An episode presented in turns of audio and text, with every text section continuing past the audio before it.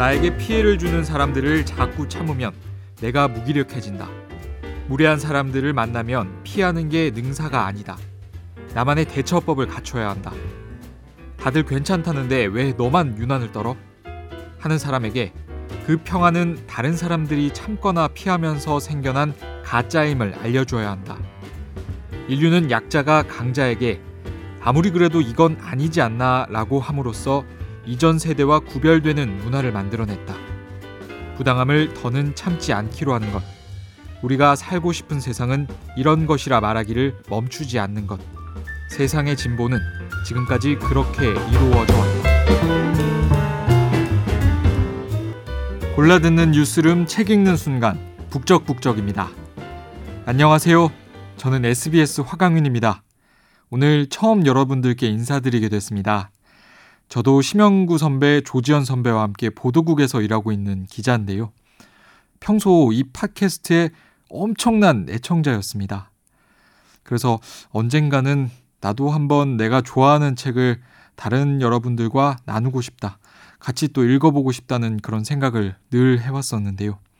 제가 조르고 또 졸라서 오늘 이렇게 첫 방송을 하게 됐습니다. 이제까지 북적북적을 꾸려온 두 선배에 비하면 참 많이 부족한 면이 많지만 성의를 다해서 여러분들과 함께하는 이 시간이 참 즐거운 시간이 될 수 있도록 노력하겠습니다. 자, 오늘 낭독할 책은 정문정 작가의 무례한 사람에게 웃으며 대처하는 법입니다. 갑자기 선을 훅 넘는 사람들에게 감정의 동의 없이 금발비셨어요 하고 알려줄 방법은 없을까? 참 이래저래 흔들리는 우리 삶 속에서 스스로를 믿고 단단해질 수 있는 이런저런 실용적인 방법들을 제안하는 그런 책입니다. 단호하고 우아하게 거절하는 연습, 선을 자꾸 넘는 사람과 대화하는 법. 이런 이야기들이 솔깃한 분들 요즘에 참 많으실 것 같아요. 어떤 장면에서는 자기 개발서 같은 면도 있었고요. 또 어떤 부분은 삶의 태도에 대해 묵직하게 생각해 볼 거리를 던져주기도 하는 그런 책입니다. 낭독을 허가해준 가나 출판사와 정문정 작가님께 감사드립니다.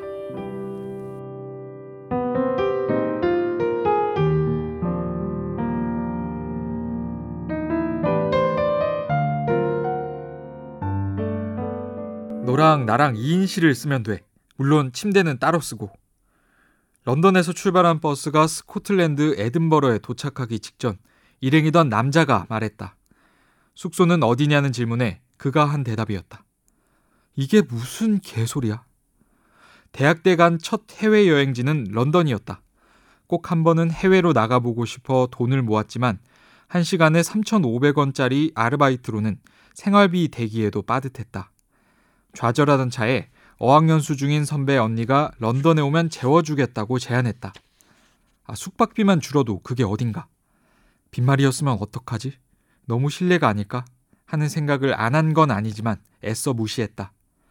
염치나 예의처럼 인격 중 좋은 것들은 대부분 지갑에서 나오는 것 같다.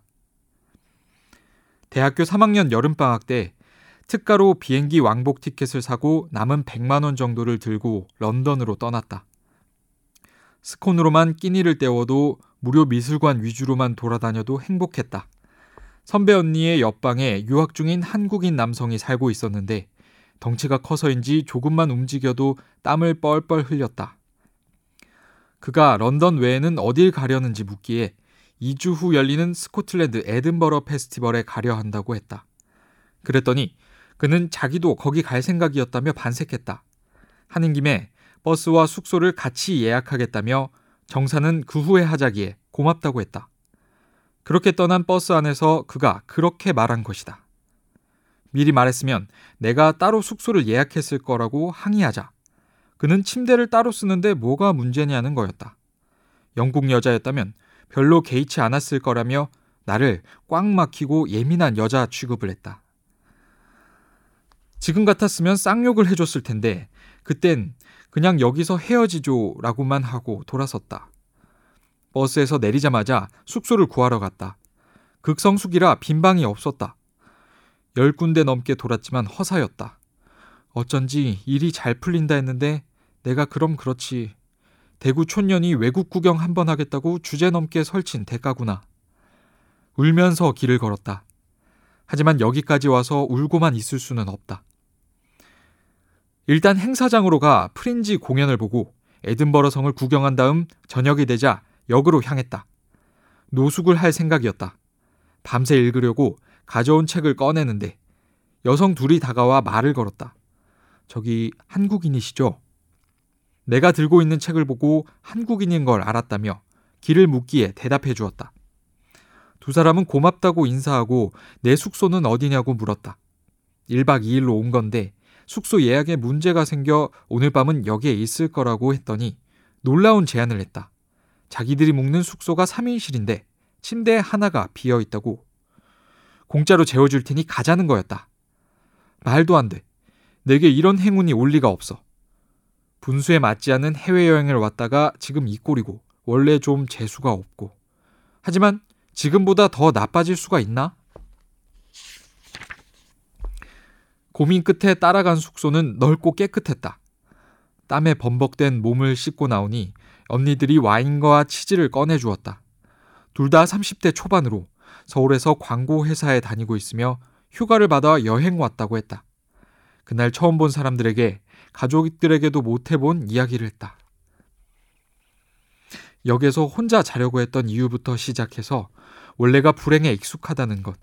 자존심은 센데 자격지심도 있어서 인간관계에 어려움을 겪고 있다는 것. 대학을 졸업하면 글 쓰고 살고 싶은데 아마 안 될 것 같다는 이야기들을 두서없이 했다. 언니들이 해준 이야기는 완벽했다. 20대 초반 대학생에게 30대 초반의 직장인 여성은 대단한 어른이다. 그 시기에 듣고 싶었던 말을 어른들에게 넘치게 들은 밤이었다. 너는 지금 용기 있는 여행을 하고 있어. 대단하다. 넌 할 수 있을 거야. 이런 포근한 격려들. 그때 내 안에서 불씨 같은 것이 피어나는 걸 느꼈다. 그날 밤엔 설레서 잠이 안 왔다. 아침이 됐다. 한국에선 눈치 보여서 카디건 없이는 못 입던 민소매 원피스를 입었다. 언니들 전화번호를 적은 메모지를 가방에 넣고 숙소를 나섰다. 언니들 말이 맞았다는 걸 보여줘야지. 한국에선 한 번도 못 해본 생각도 했다. 나 어쩌면 운 좋은 사람인 것 같아. 만약 그때 버스에서 거절하기가 어려워 애써 괜찮을 거야 생각하면서 그를 따라갔다면 어땠을까? 아마도 이 놀라운 행운을 만나지 못했을 것이다.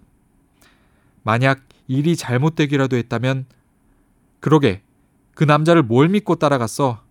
하는 비난을 들을 수도 있었겠지. 그날 이후 나는 이전과는 다른 사람이 됐다.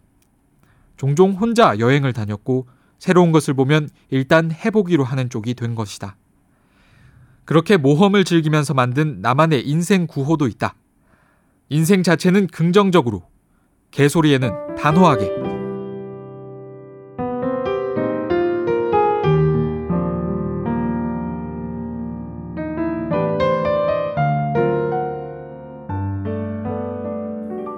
남편은 착하게 생겼다는 말을 자주 듣는다.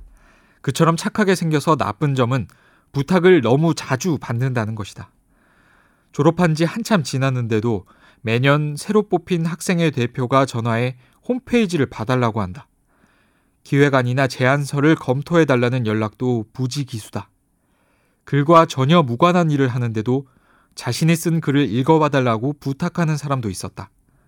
부탁받은 일을 하느라 남편은 정작 자신이 해야 할 일을 뒤늦게 시작하기도 하고 밤을 새워 일하기도 한다. 이처럼 부탁을 자주 받는 사람들은 넌 착한 사람이야. 역시 너밖에 없어. 라는 말을 듣는 걸 포기하고 싶지 않고 상대를 실망시키고 싶지 않아 자신을 혹사하면서까지 에너지를 쓰곤 한다. 그러나 인간관계에서 중요한 것은 중요도에 따른 시간과 에너지의 분배다. 무례한 사람의 부탁이라면 아예 단호하게 거절하는 것이 좋지만 가끔은 모호한 경우가 있다. 지금의 관계를 유지하고 싶으면서도 부탁을 들어주기에는 사정이나 능력이 여의치 않을 때다. 이때는 최대한 감정을 상하게 하지 않고 거절하는 방법을 찾아야 한다. 부탁을 잘 거절하려면 우선은 반갑게 연락을 받아야 한다. 이를 통해 당신의 부탁을 들어주고 싶지만 상황이 어렵다는 메시지를 넌지시 전달하는 것이다. 연락이 오면 처음부터 떨떠름한 반응을 보이지 말고 우선은 환대하면서 말하는 내용과 일정을 사력 있게 들은 후 좋은 기회를 줘서 고마워. 그런 중요한 일에 나를 떠올려줘서 고마워. 라고 감사 인사를 하자. 그래야 거절당하는 사람도 상처받지 않는다. 그 후에는 바로 가능한지 어떤지를 말하지 말고 언제까지 확답해 주면 돼? 하고 물어보는 것이 좋다. 만약 이렇게 물었을 때 급한 일이라 오늘 내일 중으로 답을 해줬으면 좋겠다고 한다면 이 부탁에서 당신은 우선순위가 아니었을 가능성이 크다. 다른 사람들에게도 부탁을 했지만 거절당해 돌고 돌아 당신에게 왔을 확률이 높으니 덜 미안해 하면서 요즘은 바쁜 일이 있어 어렵다고 바로 거절해도 된다. 그토록 급한 일이라면 상대방도 무리한 부탁임을 알고 있고 안 될 가능성이 크다고 생각하고 있기에 거절당하더라도 크게 섭섭해하지 않는다. 그처럼 촉박한 경우에는 오히려 시간을 끈 후 최종적으로 거절의 의사를 밝혔을 때 상황이 더욱 곤란해질 수도 있다. 상대가 내가 해주는 줄 알고 진행하고 있었는데 이제 와서 안 된다고 하면 어떻게 해? 하면서 죄책감을 유도해 거절할 수 없는 상황으로 몰고 갈 수도 있다. 확답하는데 시간적 여유가 좀 있다면 우선은 스케줄을 보고 다시 연락하겠다고 한 후 전화를 끊는다. 하루 이틀 정도 생각을 해본 뒤 역시나 무리라는 생각이 든다면 다시 연락해 최대한 부탁을 들어주려 했지만 최근에 집안에 사정이 있어서 또는 회사 업무가 과도해서 같은 이유로 어렵겠다고 말한다. 이 이야기를 먼저 한 뒤 만약 비용이나 일정 등 협상의 여지가 있는 일이라면 의견을 제시해보자. 그러면 상대는 당신이 제시하는 조건을 최대한 들어주려 할 것이다. 만약 도저히 일정이 맞지 않는다면 주변에서 그 일을 할 만한 다른 사람을 추천해 주는 것도 좋다. 상대에게 미움받는 것이 두려워서 안 된다고 하면 상대가 나를 떠나갈까 봐서 무리한 부탁을 자꾸 들어주는 식으로 관계가 설정되면 갈수록 부작용이 커진다. 관계의 기울어진 추를 파악한 상대는 무리한 부탁임을 알면서도 계속하게 되고 부탁을 받는 사람은 일그러진 인정 욕구와 피해 의식이 겹쳐 자꾸만 의기소침해지고 예민해진다. 부탁받은 일을 해주는 것은 어디까지나 나의 마음이 기껍고 편안한 상태여야 한다. 예의 바르게 부탁을 거절했는데도 자꾸 하소연하며 나를 비난하는 사람은 옆에 두지 않는 것이 좋다. 좋은 사람이라는 소리도 듣고 싶고 거절도 잘하고 싶다면 그건 욕심일 뿐이다. 둘 중 하나는 어느 정도 포기하라고 말하고 싶다. 나에게 상대의 부탁을 거절할 자유가 있듯이 거절당한 상대가 나에게 실망할 자유도 있다는 것을 받아들여야 한다. 모든 사람들에게 좋은 사람이 되려고 하면 그 모든 사람에게 휘둘리게 된다.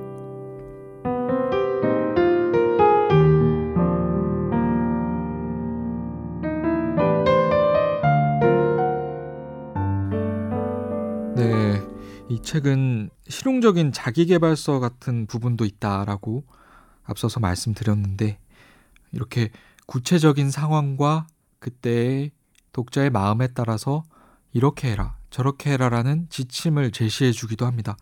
이런 부분들은 어 이럴 때 어떻게 해야 돼라고 많이 고민했던 분들에게 하나의 어, 참고가 될 수 있을 것 같은데요. 이런 부분들 참 많이 고민들 하지만 사실 가까운 사람들과 또 가족들과 이런 이야기를 어, 의논해 보기가 쉽지 않은 경우가 많이 있죠. 그래서 혼자 속 썩일 경우가 많은데 그럴 때 한 번쯤 어, 이렇게도 생각해 볼 수 있겠구나라는 하나의 참고가 될 수 있을 것 같습니다. 또 이런 이야기도 이어집니다.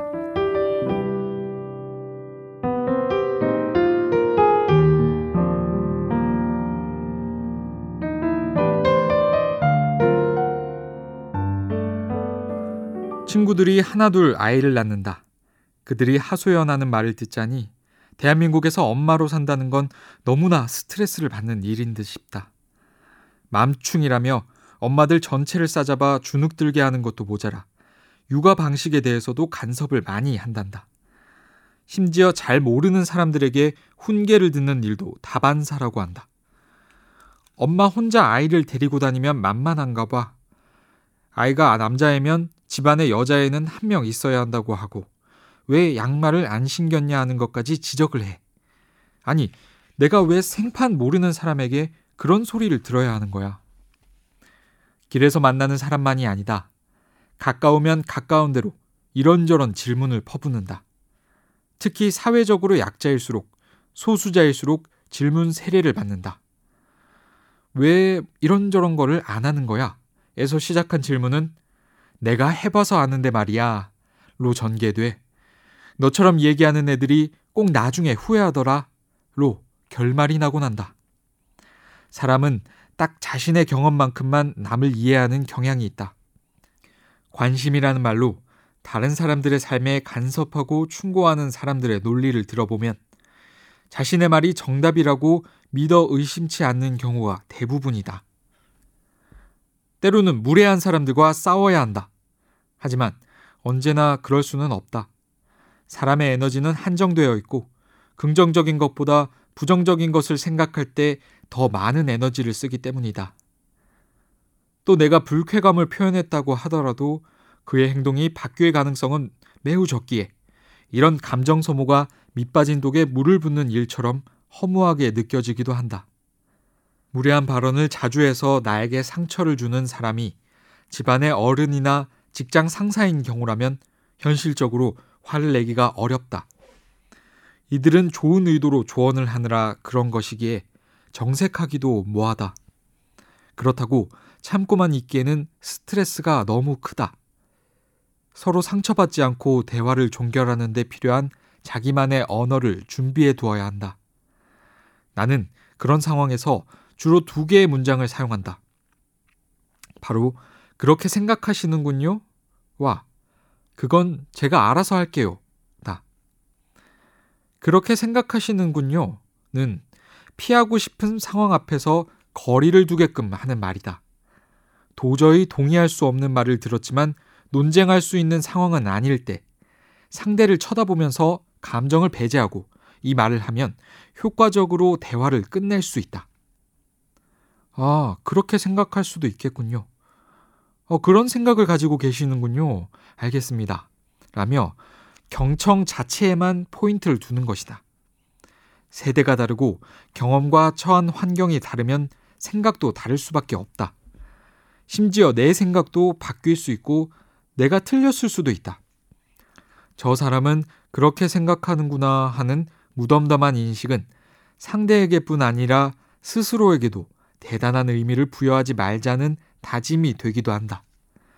인생에서 만나는 부정적인 말들을 모두 거대하게 느끼다가는 정신력이 남아나지 않을 테니까.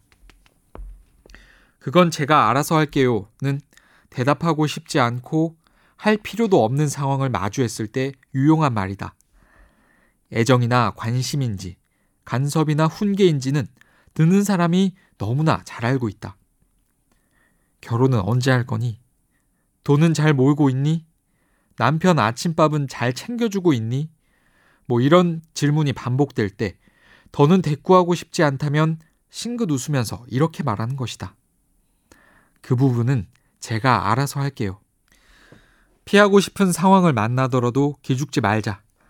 매일 조금씩 단호하고도 우아하게 거절하는 연습을 해보는 거다. 거절에 필요한 자신만의 언어를 사용하다 보면 인간관계에서 오는 스트레스를 줄이는데 도움이 된다. 여기서 핵심적인 것은 일일이 상처받지 않는다. 그리고 상대방 페이스에 휘말리지 않는다. 이 두 가지다. 미셸 오바마는 민주당 전당대회에서 그들 부부를 공격하는 트럼프의 행태를 간접적으로 비판하면서 이렇게 말했다. 그들은 저급하게 가도 우리는 품위 있게 갑니다.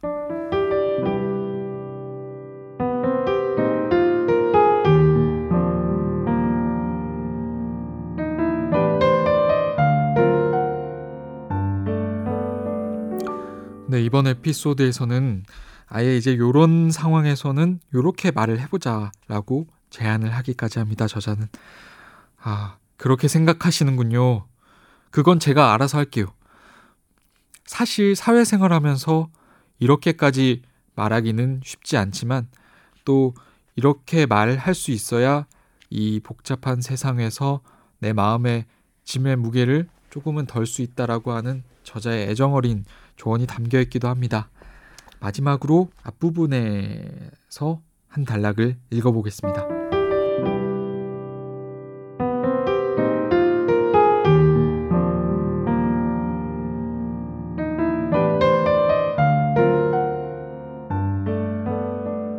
주변의 착한 사람들을 나는 잘 알아본다. 그들은 늘 괜찮아요. 전 상관없어요. 라고 말한다. 부담스러울 정도로 내 의견을 경청하며 어떻게 생각하느냐는 질문에 대부분 좋아요. 라고 한다. 안 되는데요? 그건 좀 힘들어요. 싫은데요? 같은 말을 하지 않는 것도 공통점이다.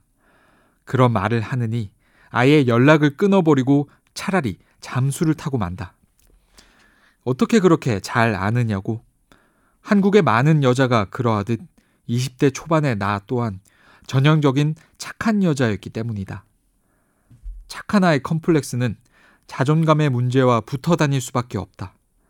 착하지 않으면 사랑받을 수 없다는 믿음이 남에게 no를 말하기 힘들게 하고 눈치를 살피다 보면 주눅이 들 수밖에 없다. 결국 알아서 해주세요가 반복된다. 그때 나는 괜찮아를 연발하느라 늘 헉헉거렸다. 나보다 상대를 배려하느라 정작 나 자신은 전혀 배려하지 못했다. 특히 연애에 있어서 그랬다. 그런데 이 이야기를 그때의 남자친구들에게 말한다면 아마도 그들은 황당해 할 것이다. 그걸 네가 싫어하는지 몰랐는데? 그럼 그때 말하지 그랬어. 그렇다. 사실 그들은 강요한 적이 없었다. 착한 사람이라고 스스로를 포지셔닝 하다 보면 가장 큰 문제가 생기는 지점이 여기다. 착한 여자였던 그때 속으로는 나를 둘러싼 관계들이 자꾸 일그러지는 이유가 상대 때문이라고 생각했다. 나는 양보했는데 상대가 이기적이라고. 이처럼 희생했다고 하는 생각은 이상한 보상 심리를 불러온다. 겉으로 사소해 보이는 문제로 싸우게 되더라도 싸우다 보면 일이 커진 경우가 많다. 착한 사람의 내면에는 그동안 참아온 것들이 차곡차곡 쌓여있기 때문이다. 자존감이 줄어드는 만큼 피해의식이 커지기 때문에 걸핏하면 네가 나에게 어떻게 이럴 수 있어를 외치게도 된다. 돌이켜보니 혼자 과도하게 기대하고 섭섭해한 경우가 많았다. 문제가 나에게도 있었다는 것을 인정하는 데는 시간이 꽤 걸렸다. 내가 관계의 키를 잡는 것이 부담스러워서 상대에게 떠맡겨 버리고는 원하지 않는 방향으로 가지 않는다고 속상해 했구나. 상대 또한 그게 부담스러웠을 텐데. 그런 문제를 직시하게 되면서 작은 것부터 조금씩 거절을 하기 시작했다. 그러다 보니 못한다는 말도 할 수 있게 됐고 싫은 것은 싫다고 말할 수 있게 됐다. 안 된다는 말을 하면 주변 사람들이 나를 떠나갈 줄 알았는데 오히려 인간관계가 더욱 좋아졌다. 나를 만만하게 생각하고 이용하던 사람들은 떠나갔고 동등하게 서로 원하는 것을 주고 받으려는 사람들은 늘어났다. 인간관계는 시소게임이나 스파링 같아서 체급의 차이가 크면 게임을 계속할 수 없다. 한두 번은 어느 한쪽이 일방적으로 져줄 수 있겠지만 배려하는 쪽도 받는 쪽도 금방 지칠 뿐이다. 인간관계를 지속하는 요건으로 착함을 드는 사람에게 그건 지속 가능하지도 않고 건강할 수도 없다고 예전 내 모습이었던 착한 사람들에게 말해주고 싶다. 어느 한쪽이 착해야만 유지되는 관계라면 그 관계는 사실 없어도 상관없는 시시한 것 아닐까? 건강한 인간관계는 시소를 타듯 서로를 배려하면서 영향을 주고받을 때 맺어진다.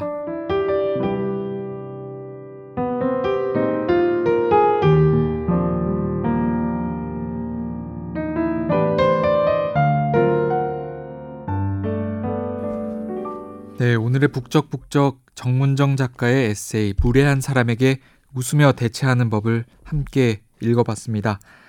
어떻게 들어보셨나요? 저는 이 책을 읽으면서 굉장히 가볍게 또 편안하게 읽을 수 있었지만 중간중간에 굉장히 공감이 가는 부분들도 많아서 참 한 페이지를 놓고 한참 동안 이전의 나의 모습을 돌아보기도 하고 또 앞으로는 이렇게 해봐야지 저렇게 해봐야지 그렇게 생각해보는 기회도 됐습니다. 이런 책이 어, 한동안 계속해서 베스트셀러에 올라와 있었는데 이 책이 이런 책이 많이 팔린다는 것, 사람들에게 그만큼 소구한다는 것은 그만큼 우리 사회가 각박하게 또 서로에게 무례하게 어, 지내고 있다는 것 아닐까 하는 그런 생각도 해봅니다. 아, 우리 독자 여러분들의 마음도 조금 더 단단해질 수 있는 그런 시간이 될 수 있었으면 좋겠습니다. 우리도 다 같이 웃으면서 서로에게 상처받지 않고 살 수 있었으면 좋겠습니다. 지금까지 들려주셔서 감사합니다. 저는 화강윤이었습니다.